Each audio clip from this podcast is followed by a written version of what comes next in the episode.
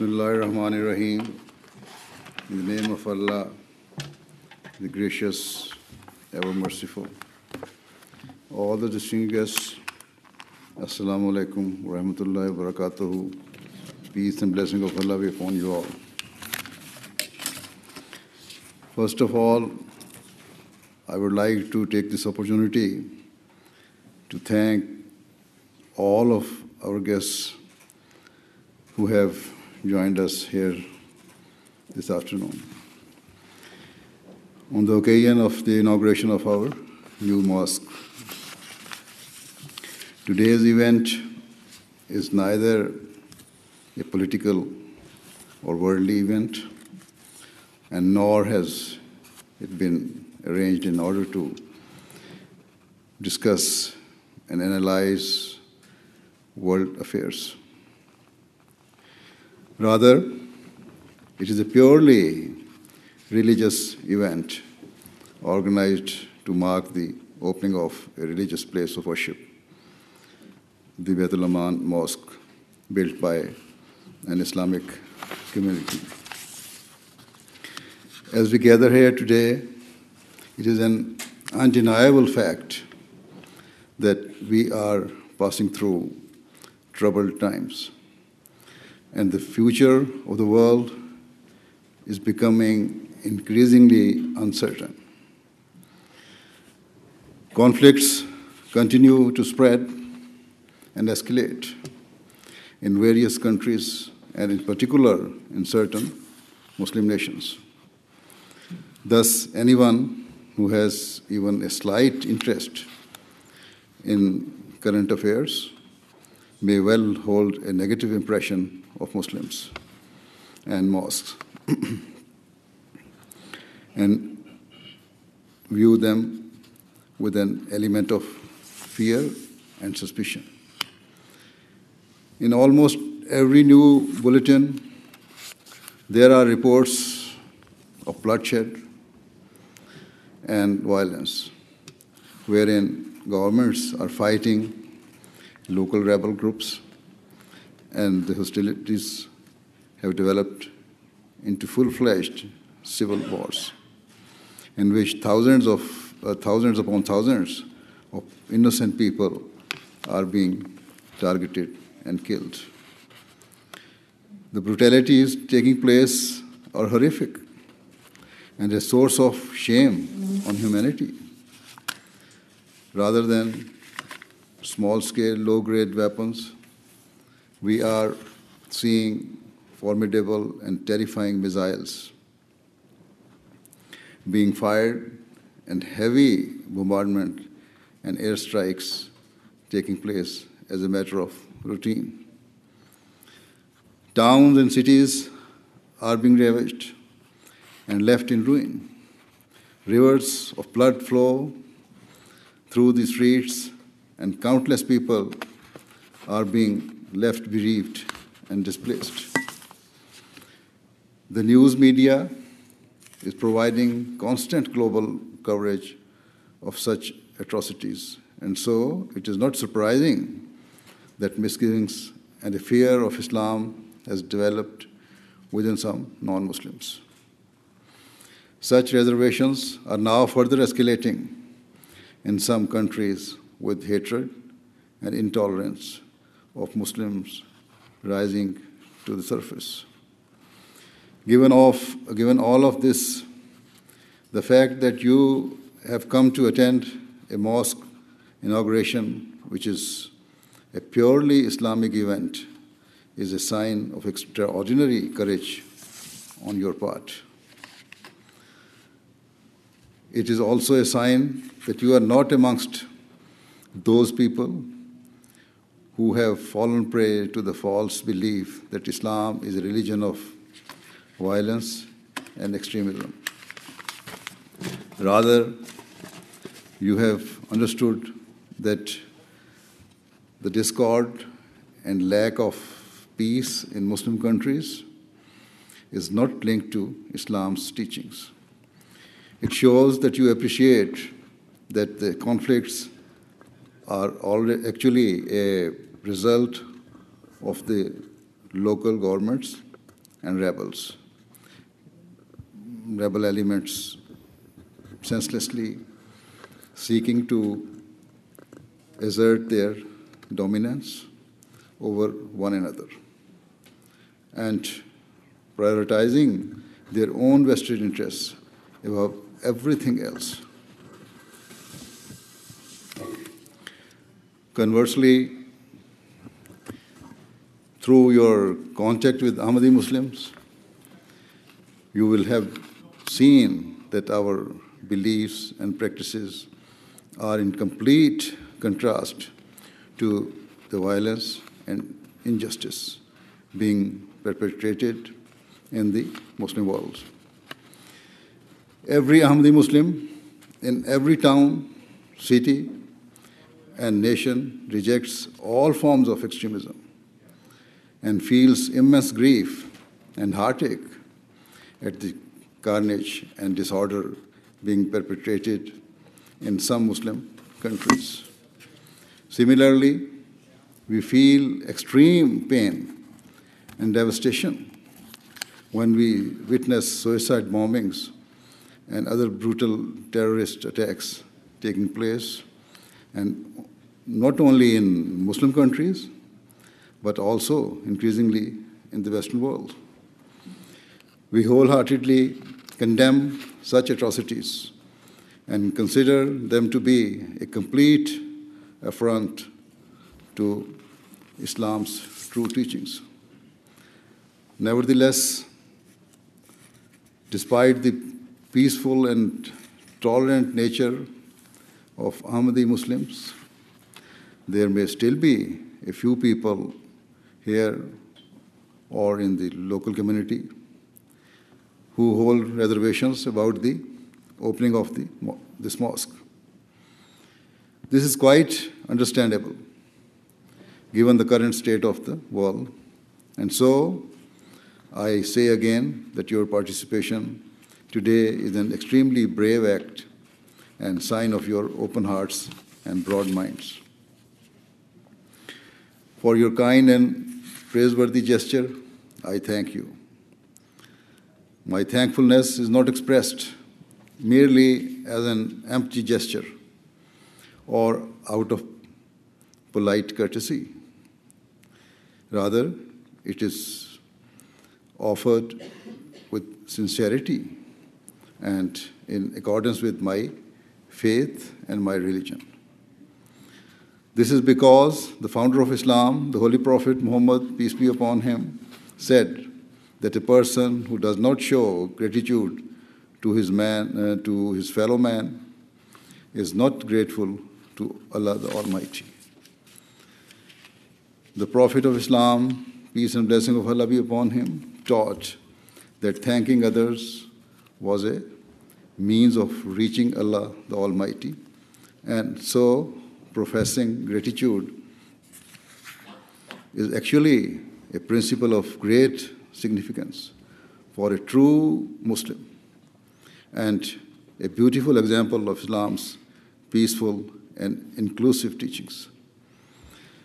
Furthermore, the Holy Prophet, peace and blessing of Allah be upon him, did not say that Muslims should limit their appreciation to other Muslims. Rather, he instructed that they should exhibit gratitude to all people, regardless of their faith or beliefs. Hence, where my expression of thanks to you is heartfelt, it is also a religious obligation upon me. With these words of introduction, I would now like to briefly speak to you about mosques themselves and their true objectives. The Arabic word for mosque is masjid. And this word literally means a place for people to congregate in complete humility and submission in order to worship God Almighty. If a person enters a mosque with this meek spirit, considering himself to be worthless, he can never wish any type of harm on others or be the cause of, cause of discord and animosity. A Muslim who offers his prayers with humility is a person who is kind, caring, and merciful, and who's, who strives to stay away from immorality, illegal activity, and all forms of evil. Rather than promoting disorder or division, mosques are a means of bringing people together in humility for the worship of their Creator.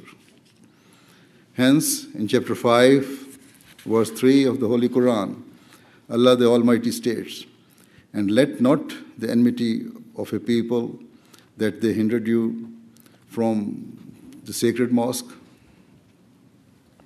incite you in transgress, uh, incite you to transgress, and help one another in righteousness and piety, but help not one another in sin and transgression. And fear Allah, surely Allah is severe in punishment. This verse establishes the duty of a Muslim to act peacefully at all times and in all places. Here, Allah the Almighty prohibited those early Muslims who had been mercilessly persecuted from responding unjustly or transgressing against their oppressors. Even though they had sought to pre- prevent them from entering the holy Kaaba, the sacred mosque, which is the most revered place in Islam. Consequently, the Holy Quran has laid down an unprecedented uh, standard of tolerance, justice, and forbearance for Muslims to abide by, wherein they are duty bound to act righteously with grace and fairness, even to those who seek to deny them their religious freedom, rather than revenge or reprisal. The Holy Quran calls on Muslims to display nobility and to uphold the highest possible moral values even in the most trying of circumstances. Therefore, let it be clear that there is no need to fear true most mosques because they are not places of vengeance or hatred, but are abodes of peace, harmony, and unity built for the sake of worshipping God Almighty. Furthermore, in chapter 4, verse 37 of the Holy Quran, Allah the Almighty says, and worship Allah and associate not with Him, and show kindness to parents and to kindred and orphans and the needy and to the neighbor who is a kinsman and the neighbor who is a stranger and the companion by your side and the wayfarer and those who your right hand possess. Surely Allah loves not the proud, and the boastful. In this verse, Allah the Almighty has instructed Muslims to display the very best values and morals, morals at all times and amongst all people. It requires Muslim to loving, uh, lovingly serve mankind, irrespective of color, caste, or creed, starting from one's inner circle, comprising a person's parents, family and friends to much farther, farther afield, including the um, um, further afield, to, including uh, the, the poor and needy, orphans, and other vulnerable members of society. Likewise, Muslims have been taught to love protect, and honor their neighbors. And according to the teachings of Islam, the scope of one's neighbors is extremely vast and far reaching.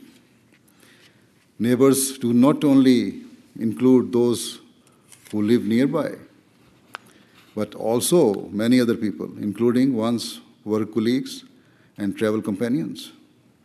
Thus, the sphere of love in Islam is limitless. And so, how could it, a true Muslim ever seek to harm others or be the cause of disorder in society? Furthermore, Allah the Almighty has stated that Muslims must never fall prey to arrogance or pride, but should be humble and meek. This is the way of Islam. This is the way of true Muslims. In essence, Islam requires a Muslim to show love and compassion to all of humanity. It obliges Muslims to share in the happiness of others and to consider the pain and grief of others as though it is their own. In short, a true Muslim is a person who is merciful and compassionate, and a true mosque is a center of peace and security for all mankind. In light of such benevolent and inclusive teachings, how could a mosque be considered a place of danger or something to be feared? Certainly, wherever and whenever Ahmadi Muslims build mosques, they are built they are built with the dual objectives of fulfilling the rights of God Almighty and also fulfilling the rights of mankind. Our mosques are built with the purpose of bringing people together and serving our neighbors and the local society. Our mosques are beacon of light, radiating peace, love, and, and humanity. Wherever we have built mosques or we have established Ahmadi communities, we seek to alleviate the suffering of the local people because Allah the Almighty has linked the fulfillment of His rights with the fulfillment of the rights of humanity. Our faith teaches us that our worship and our prayers are worthless if we fail to love, support, and cherish those around us. In light of this teaching, we strive to provide a better future to the most vulnerable and impoverished members of society. For example, in Africa and other parts of the world, the Ahmadiyya Muslim community constantly reaches out to serve the local people and endeavor to fulfill their needs. Irrespective of religion, faith, or background. We are providing healthcare and education by building hospitals and schools in the most deprived parts of the world. We are also working to provide clean and potable drinking water to people. Here in the Western world, it is difficult to comprehend the true value of water because our taps and showers are constantly flowing. It is only when you visit the most isolated parts of Africa and you see with your own eyes young children walking many kilometers each day in searing heat in order to fill water vessels balanced on their heads, that you realize just what a precious commodity water really is. And even that water, that water for which the, so much grueling effort is made, is, is rarely clean. but is normally contaminated and a source of disease. Thus, we seek to alleviate the hardship of such people by installing water wells and water pumps that provide clean drinking water at their doorsteps. The sheer joy on the faces of such deprived people upon seeing clean water for the first time is indescribable. Instead of carrying earthen vessels upon their heads for hours on end, those children are now being educated in schools that our community has established. We are seeking to free them from the bondage of their poverty and help them stand upon their own feet so that they can grow to serve not only their families but also their nations. Upon providing such service, we Ahmadi Muslims are filled with joy and delight in the knowledge that we have been able to serve our neighbors and those in need. And in this way, have been able to follow the teachings of our religion. We consider, consider it to be our good fortune to remove the heavy weight of desperation from the shoulders of such disadvantaged people. This is true Islam, wherein, apart from worshipping God Almighty, Muslims strive earnestly to provide comfort to others. In the limited time avail- uh, available, I have only been able to briefly introduce Islam's true teachings to you. However, I am confident that having heard my words, you will have been reassured. If anyone previously did hold any reservations about this mosque, I hope they will now have been removed. Certainly, I believe that God willing, you will come to see for yourselves that this is not just a place of worship for Ahmadi, but is a center of peace for all of mankind. You will witness firsthand that the Ahmadi Muslim living in this area will seek to serve their neighbors and their society ever more than before. I pray that our neighbors and indeed all members of the society come to see and witness for themselves the highest standards of benevolence, care, and consideration from the local Ahmadi Muslims.